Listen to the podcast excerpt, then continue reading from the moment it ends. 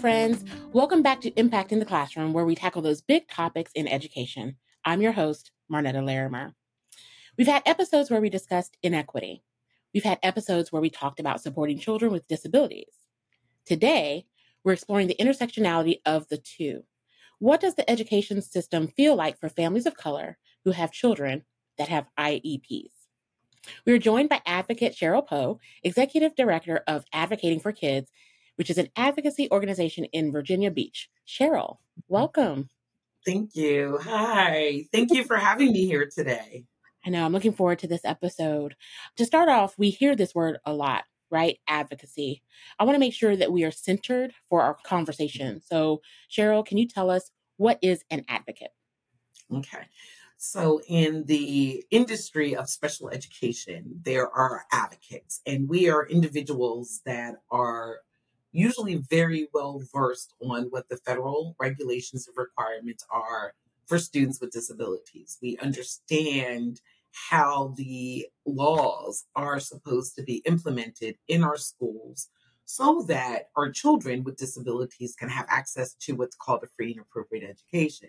So an advocate is someone who fights with the family and help we support families in getting the services, supports, evaluations that they need so that their neurodivergent child can be very successful and, and do wonderful things in life. Um, so we also provide training. A lot of advocates also train their clients as they're going through the processes. Because let's face it, if you're a neurodivergent like myself, you are a lifelong neurodivergent. So if you're, you know, a, a parent and you're starting to advocate for your child and they're in elementary school, you really, you really need to understand that that's going to be something that you're going to have to do until they graduate. And then even in college, sometimes they need, need supports. So the more that the family understands about the processes, about the responsibilities and organization and responsibilities and obligations of the school district, then the better outcomes that we hope our children will have. So an advocate is somebody who really helps families access resources so that their neurodivergent child can be successful. Thank you so much for that. So this isn't where you started, right? There's a whole no. story, a whole story behind it. So tell us yeah. about your story and how you got to where you are today. Yeah, so I, I didn't know what an advocate was either. So those those that are, are listening, I, I was I was in the club with you, right? Like, what is a special education advocate? And even though I was a neurodivergent growing up and received supports and services, you you kind of forget about it after a while. And when I was having, when I you know got into a relationship, was married, and decided, okay, let's have some kids. My oldest son um, had some difficulties. He He did meet his milestones for speech very early on. He had some issues with touch and texture. So he received O T early on, like an early infant STEM. And then, you know, we were vigilant. So he really did well. And then when we entered into the public school system, some of the other traits of what we know now is autism started to kind of show in school settings. And I um, really struggled with how the I E P team treated me and viewed me as a Black woman, as a Black mother. I experienced racism. My family experienced racism. Um, my son was receiving speech and language therapy services because he still had some expressive language difficulties, right? He still wasn't clearly articulating to the milestone that he should be. And even with that being true, the speech pathologist wanted to discontinue his speech and language therapy services that he was receiving in school. And her rationale for that was because I was speaking Black English to him at home. And I was confusing my son. So when we were at home away from, I guess, people, I somehow all of a sudden lost my ability to communicate effectively, I guess. I don't know. And She she used my Blackness as a way to weaponize my son's true inability to form the muscles in his mouth to articulate the words and the sounds of letters correctly. And that that hurt. That that hurt in a way that even twenty years later, the sting isn't nearly as bad as it was, but it still hurt. It still hurts at the idea that professionals in our educational system feel comfortable telling Black women that our Blackness is the cause of our children not being able to thrive. And it's disgusting and it hurt. Another part of it was, was you know, my, my husband's white. So, I mean, like, I'm a dark-skinned Black woman and my husband's white. And you look at my kids, you could see there was some mixture there. So her rationale of, I was speaking Black English to my to my son at home, which is why he wasn't able to articulate or pronounce words, was an, a bigger insult, right? Mm-hmm. So I just got angry. I'm I'm from Jersey. Mm-hmm. I really am, right outside Philly. And it took everything not to jump across the table, right? Just sprinkle, like chick. Um, but I I use I really did use that hurt, because you know I, I say that I'm angry, but my feelings were hurt. I was hurt. I was devastated. I I don't believe that I experienced that kind of in your face overt racism before. You know, I mean that that's mm-hmm. pretty bold. So I really didn't know what to do with that other than to be angry. Um, but I used all of that energy to learn every single thing I could about my rights as a parent under special education. I um, joined every group, because this is before Facebook groups, right? I'm, right. I'm dating myself. You know, we we had Google groups, I think they were they were called. And I did everything that I could possibly do and learn and surround myself in anything special ed. I was in post-grad school at the time too. And I was going to be, my goal was to become a licensed professional counselor. I was getting my two thousand or four thousand hours of supervision from another licensed professional counselor who happened to work in a different school district. Right. So I, you know, was sharing with her some of my struggles, mm-hmm. and she gave me so many resources and insights onto what was supposed to happen versus what was really happening. And then once I was able to kind of feel more stable and comfortable and competent about understanding what the process was supposed to be, I was truly able to advocate for my child. Now, they still tried me, and I did have to file complaints, but I was very successful in those complaints. I wasn't scared. I filed due process complaints against the district at times when they forgot to provide services. You know, so I, I did all of the things that, you know, we have to do sometimes to ensure that our children are successful. And after I got to a space where I was like, you know what?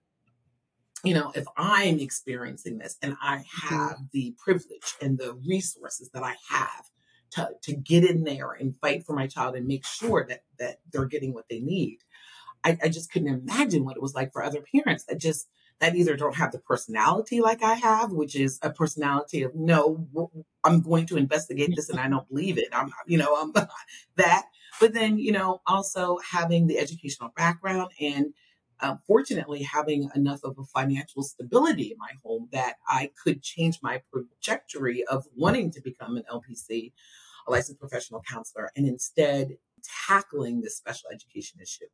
And that's how I became a special education advocate. I, I've been, you know, doing it for um, my oldest is in his, his twenties, his mid twenties now, and or almost late twenties. I hate to say that. His birthday's September first. uh, I know.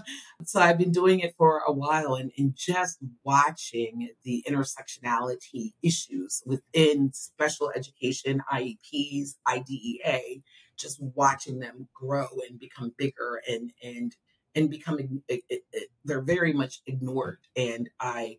Within the last couple of years, well, I, I will be honest, ever since George Floyd, I really, really, really have uh, focused more of my energy in making sure that the Black community is not holding on to old myths about what special education services are or what right. disabilities are, because that that old mindset prevents us from moving forward and getting the actual services and supports that we need so we can stop the school to prison pipeline. So we can ensure that our children are graduating on time with diplomas that will allow them to be, you know, functional and and and get jobs or go to college or or, or live independently. So that's my story. That's how I became a special education advocate. I come from a perspective of a parent, right?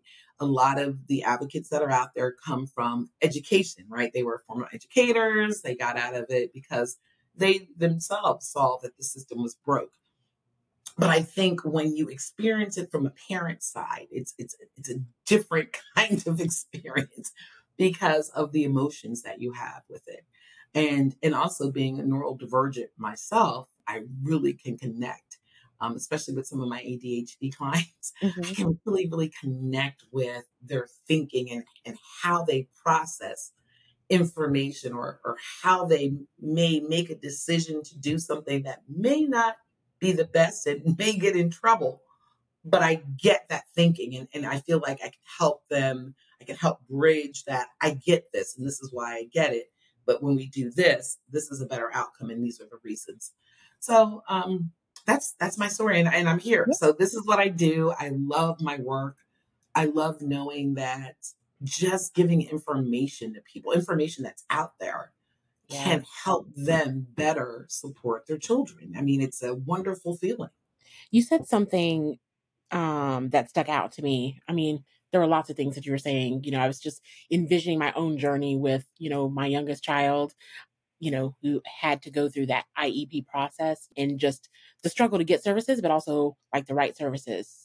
You mentioned right. something about, you know, ensuring that our community has, you know, diplomas, right? And that their future success depends on this. And, but it really mm-hmm. starts at the beginning and making sure that, you know, they get all the resources. We identify what's happening and they have all the support and resources in order for them to get to that point. Mm-hmm. So I had read the twenty twenty-two Bellwether Report titled Ignored, Punished, and Underserved. Have you read mm-hmm. that? Yes. Doctor Bell? Mm-hmm. It looks yes. At- I actually had an opportunity to uh, to interview him, and he was doing a, a research. And uh, some of my clients, I was able to to send them to him for the research that he was looking at around the suspensions, expulsions of Black students with uh, that are neurodivergent. Yeah, I love yes. that. So this report looked at the experiences of Black students with disabilities. Mm-hmm. Researchers found that starting from birth, that those students have a harder time getting resources and support that they need. Yes. So my question to you would be, you know, we talked about how important identifying, releasing that stigma, really understanding how to dig in and advocate for those supports. What do you wish more people knew about the system? Well, I think I'd like to start with what I wish I knew more people, the, when I say more people, the Black community understood about what it is to have a disability or a mental health issue. You know, let, let's start with that. If your child is learning differently, if your child's emotions seem big, if if your child is displaying behaviors or lack of skills, it doesn't mean that they can't get those skills. It just means that this, the, the way that our public education is set up, it is not meant for them, right? I, I want parents to remember that, you know, there were two laws that allow Black, one one is Brown versus the Board of Education, which allowed Black kids to get a public education in white settings, predominantly white settings. But then we also had the bill, the law that came in in the seventies that developed, that we built I D E A off of, of saying students with disabilities have a right to be educated in, in our public system. So one of the things is our society needs to shift how they see Black children, how they see neurodivergent children. They have value. So I need our community to recognize our children have value, even though they may learn differently. The stigmas need to go. We need to stop using inappropriate terms like M R. You know, I, I hear that in the community. I confront it in my family all the time. We need to respect the idea that it is okay, right, for your child to be a little energetic. But these are things that we can do to fix it. And it doesn't always have to be medication. I want to break that old, the old myths, the old stereotypes that, that do go back to slavery, right? I mean, it's, it's the idea of, you know, the white America never believed that Black people could learn. And that's why they had the schools that were separate. And that was an issue. So you know, it's in, in, inbreaded like a like a thing in us of thinking that we have to do better, we have to prove ourselves. We need to change that to say that we are enough, our children are enough, but our children may need help. So what do we need to do? We need to get an evaluation. We need to find out what is it? What is it that's going on in our child's brain? What is it that's going on that's causing our children to need those extra supports?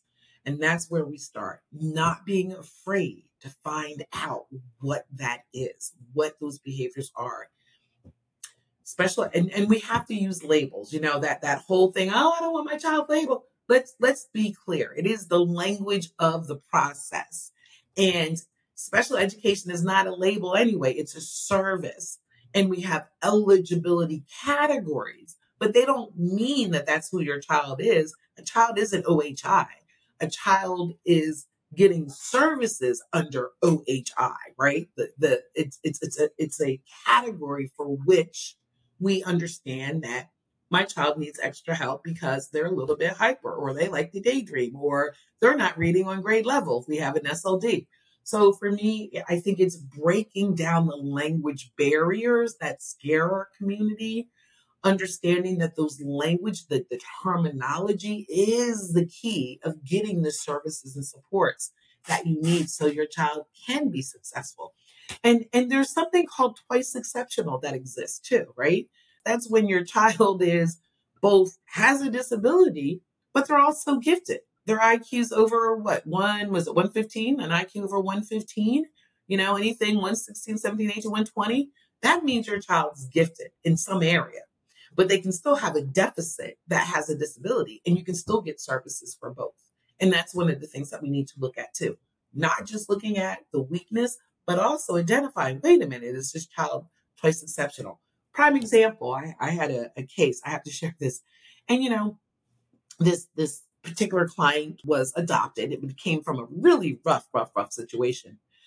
Definitely had some behavioral issues, probably associated with, um, you know, trauma, a lot of trauma in his life. But his I Q was one thirty-six. The school ignored that and only focused on the areas of deficits. I was able to get in there and say, people, his I Q is probably higher than most of us in this room. This I E P or these services are inappropriate for him. He's bored. He's acting out because he's bored. He can do this stuff. And like a- acknowledging both the strength and the weakness together and developing a plan that moves our children forward. So those are some of the, the big pieces that I hope people hear in our community. As an advocate, do you also, because there's also, because of how the system, right, whatever, whether it be the healthcare system, right, mm-hmm. school system, looks at our children, right, and with that adultification, right, like, oh, yes. right, the same behaviors in a white child is deemed differently in a Black child. They're expected to be older, you know, mm-hmm. all the time. Do you also advocate to support people with misdiagnoses, right? Because it's not just of about course. Getting the resources and stuff, but sometimes, yes. right, mm-hmm. there's a mismatch of what's happening. So how do you support to make sure, you know, people are like, what, what does that look like? How do you support people in making sure they have the right diagnosis for yes. them? When I take on a case, one of the first things I do is I ask, I get copies of all the evaluations, whether it be from a doctor, a private doctor, or from the schools. And I look at it and I look at the I E P. Um, I, I just finished up on a, on a case like that where, uh, and, and, and I'm going to say this, this is, you know, this, this sense of, you know, Black teachers will help reduce overrepresentation of Black kids in E D or being labeled as I D or even being suspended is a white myth, that Black teachers don't have the autonomy within the system to really do what they would need to do to address those issues. So this is the setting where I was, everybody was Black. The parents, the principal, the speech pathologist. I've never met a Black O T before. Everybody was Black on the team. This kid was an elementary age kid, and I'm looking at his I E P, and the mother was concerned about it because she knew he could do more than what they were giving him.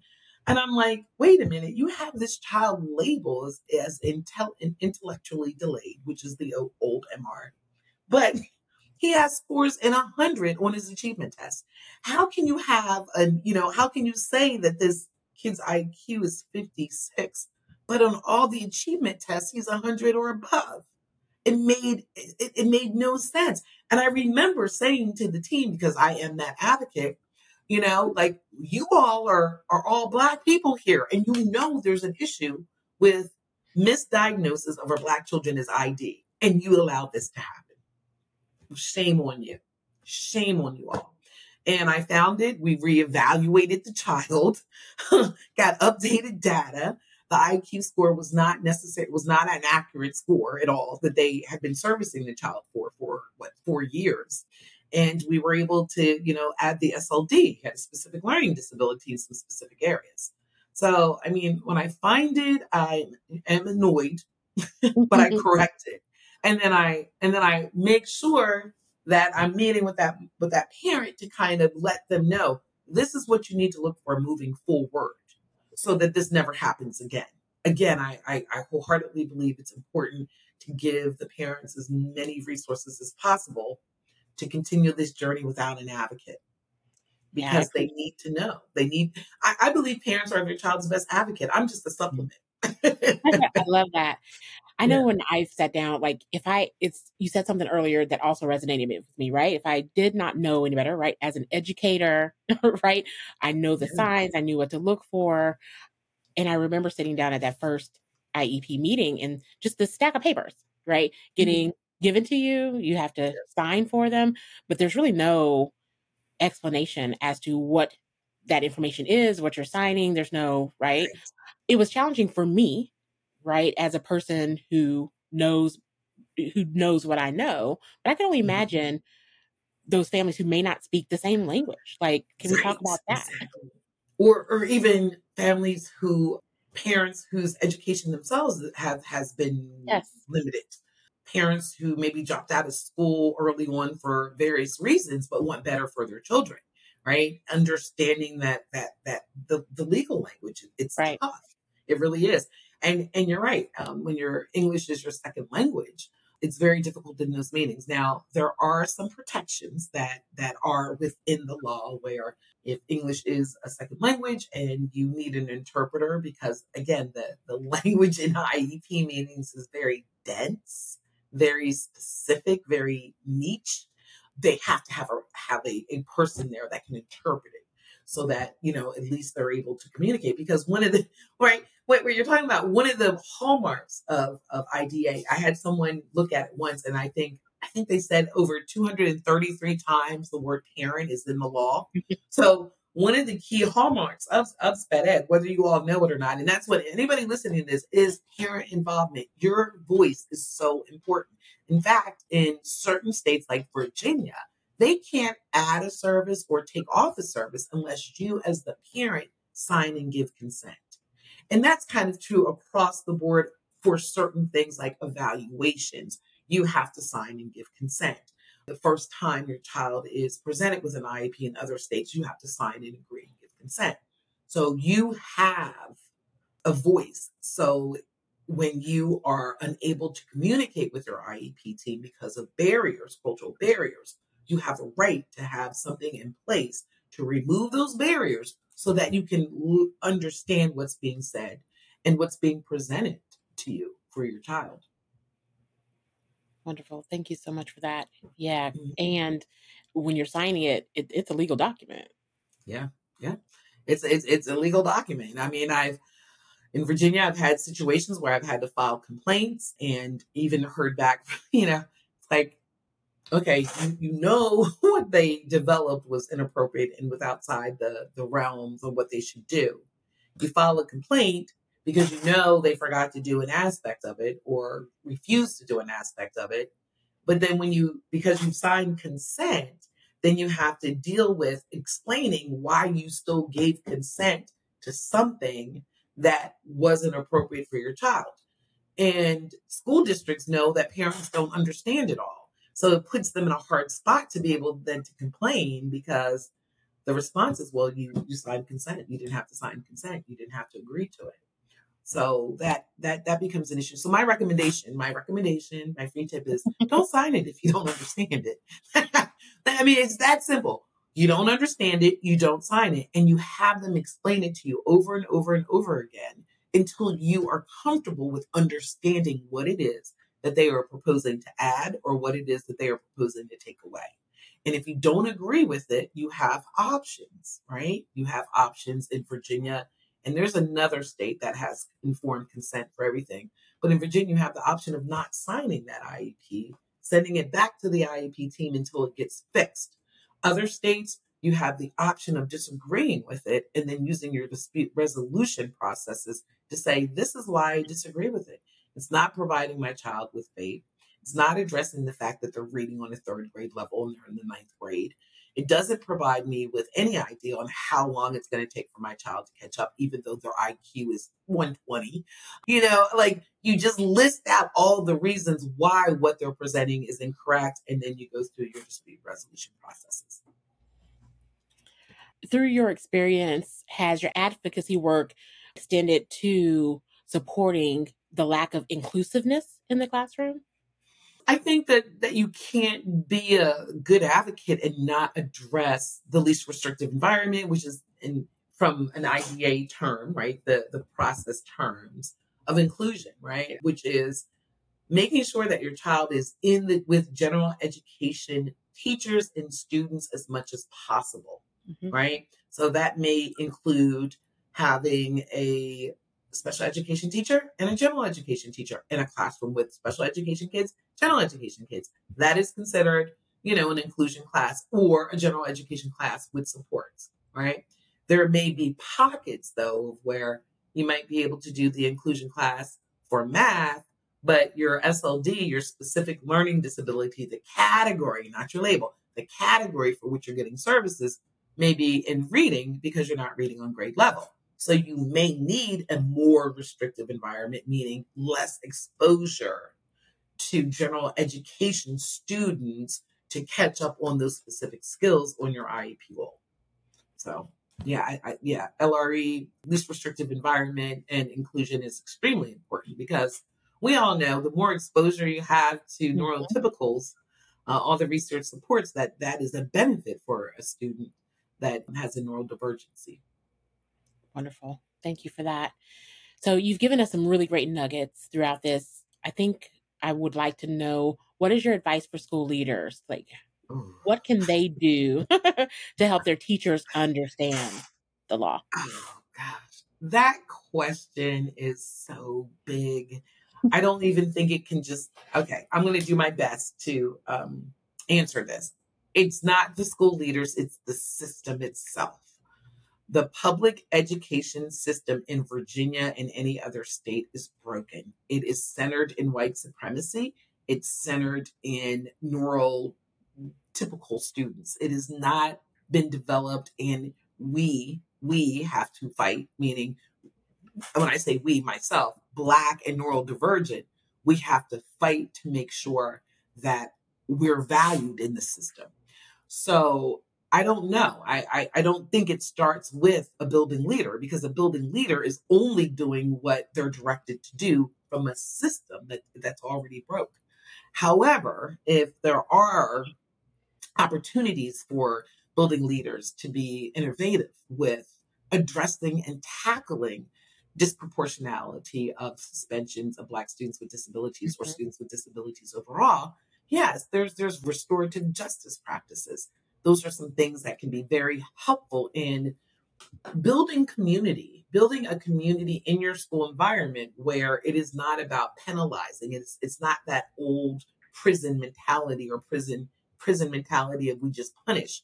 We need to move it to where we are healing and teaching our kids. Mm-hmm. If our if our if our children don't understand the expectations and the norms of the setting, or if they're having a hard time fitting into those norms or setting, punishing them and kicking them out of that setting doesn't teach them jack.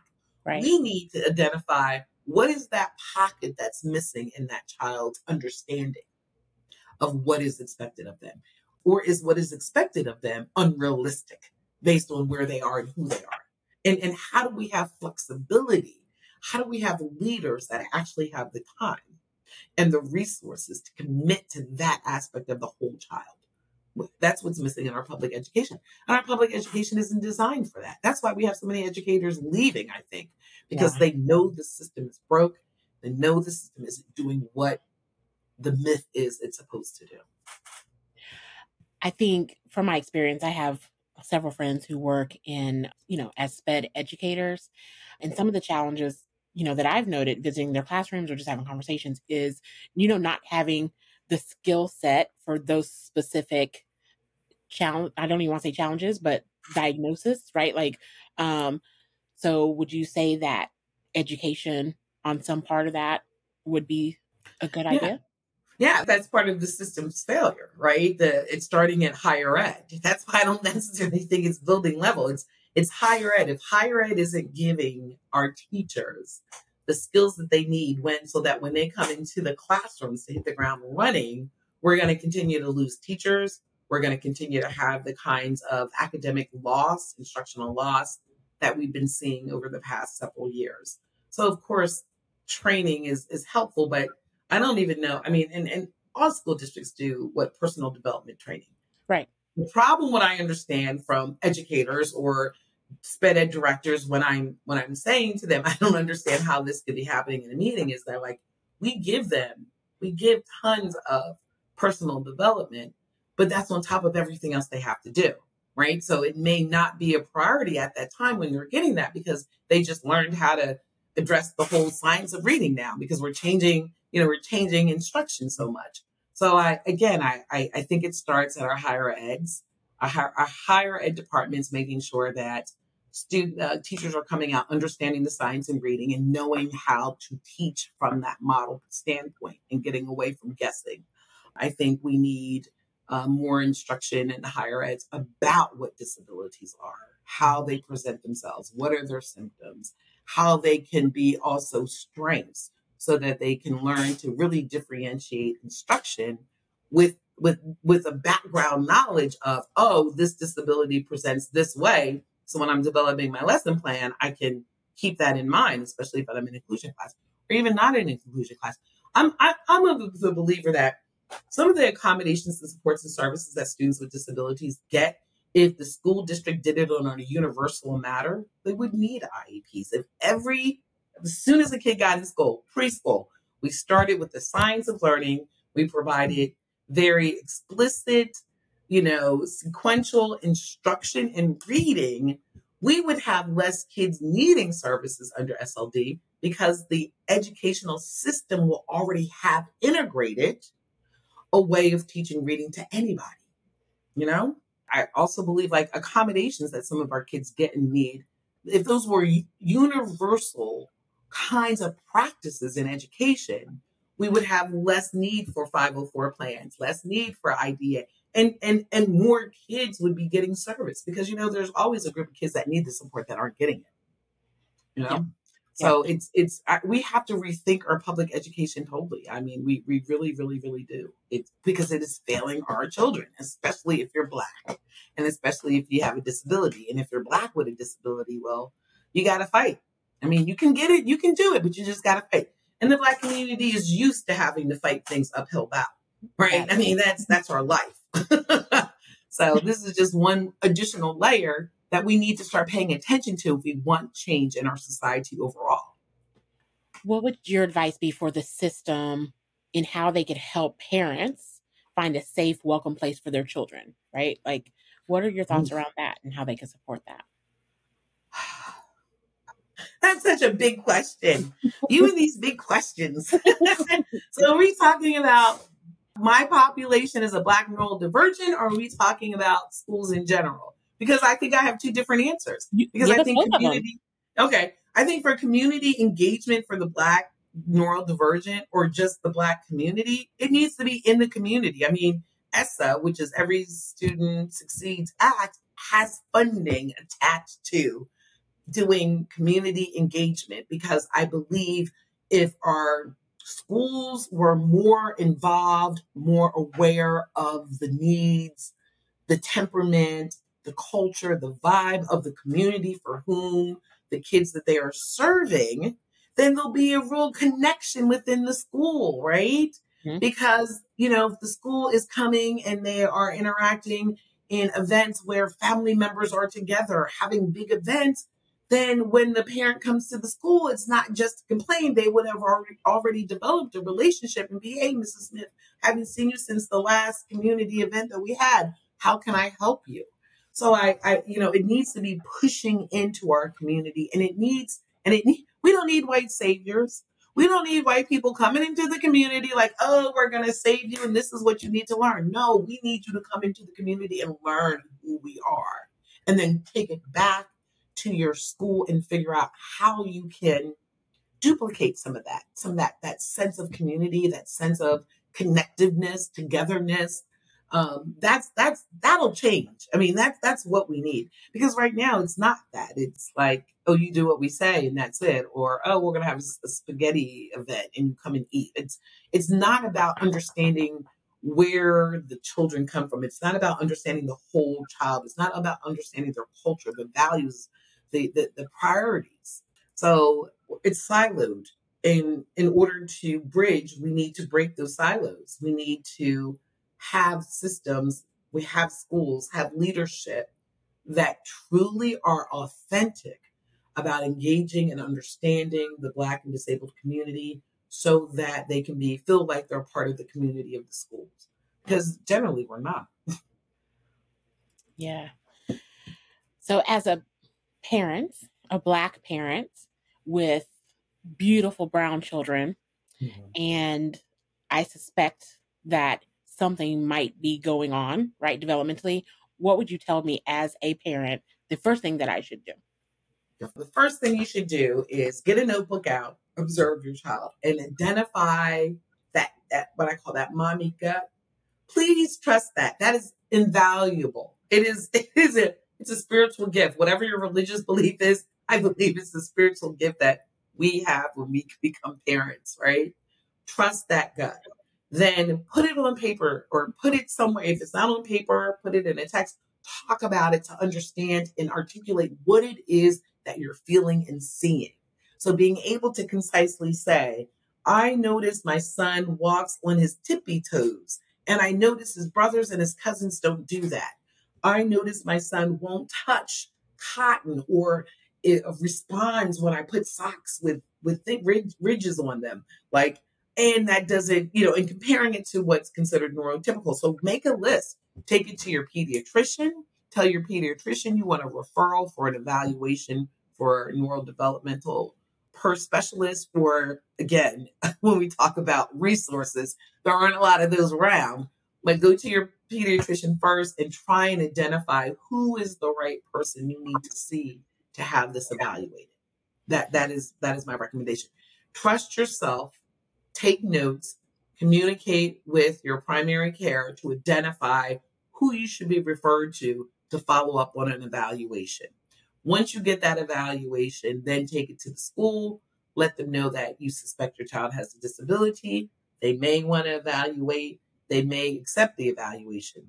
Now, the reason why I say take it to your doctor first is because even though there is something in the regulations called Child Find, which means each school district is responsible for identifying and evaluating and determining eligibility for children that they suspect to have disabilities. However, they don't do, they do a horrible job with that. I mean, I filed complaints, and I filed huge compa- complaints against districts that failed on Child Find. They, you know, they suspend the child. I, I, I this, I just got to share this. This is how bad it is, you know. The child is engaging in all kinds of behaviors. The parents are saying, I think there's something wrong with my child. The school is suspending the child almost every other day. Parent finally asks for an evaluation. The school's like, oh, we don't have enough data to determine that an evaluation is needed. They're like, well, how about the idea that you're kicking the kid out every other day? Isn't that data? The fact that the child is missing instruction because of something, that's your data to say you need to evaluate your child. So I don't trust the Child Find system. It, it's not effective. So I always, I mean, to save the parent of going through the stress of, of regulation in, in that is not implemented in our districts, at least go to your pediatrician first. You have some, you have some, you have something behind you that supports you, that helps you then be able to get the school to actually listen to you. I do want to say that, you know, early detection is important, right? So parents don't wait until school age, you know, to reach out and reach out. You definitely, you know, as you're taking those notes, when they're two, two and a half, three, and yes. you're identifying those things, the sooner the better. So that is yes. also my note, because yes, it's important in school, but the sooner they can get resources and support, um, the better the outcome. Very much so. Early intervention services. I mean, and and it, I, I, my, my children got, well, one of them got early intervention services, and, and it's so much easier to get. It is when you're in the school too. So yeah, early intervention is, is the most important. And the reason why that is so important is because, you know, you're, you're catching the child very, very, very young. Mm-hmm. So you're putting in interventions and supports and helping train the brain in a way that they can build on. So yes, I wholeheartedly agree, and you are absolutely correct. Early intervention is important. Don't wait until school age. Wonderful. This has been amazing, Cheryl. Thank you Thank so you. much. One last thing you want to say to our audience before we go? I think the biggest thing is, yes, you are your child's best advocate, and you may need support in ensuring that your child gets what they need, and that's okay. The other thing is, in the Black community, we have to move away from from myths that aren't true about what it means to be neurodivergent. And we need to trust that we, our community, have the ability to advocate and make sure that our children are successful in our public schools. Yes, we are up against a lot. I'm not saying that. I'm not, I'm not saying it's going to be easy. What I'm saying, it's going to be worth it. You know, that the outcome will be worth that, that fight, that struggle, that, that advocacy, that, that determination, that belief in your child. Okay. Mm-hmm. Yeah. Like my black, yeah. My black sons are worth it. Definitely. Yes. Right. Right. Exactly. I do everything I do. Yes. Thank you again, Cheryl. Thank you for having me. You can find today's episode and transcript on our website, teachstone.com slash podcasts. And as always, behind great leading and teaching are powerful interactions. Let's build that culture together. Thanks, everyone. Thank you to today's team. Marnetta Larimer is our host. Our producers are Isabella Henriksen and me, Megan Cornwell. Editing help is from Castos. You can find Impacting the Classroom on our website at teachstone.com slash podcasts, where you can also listen to our other show, Teaching with Class. Impacting the Classroom is a Teachstone production.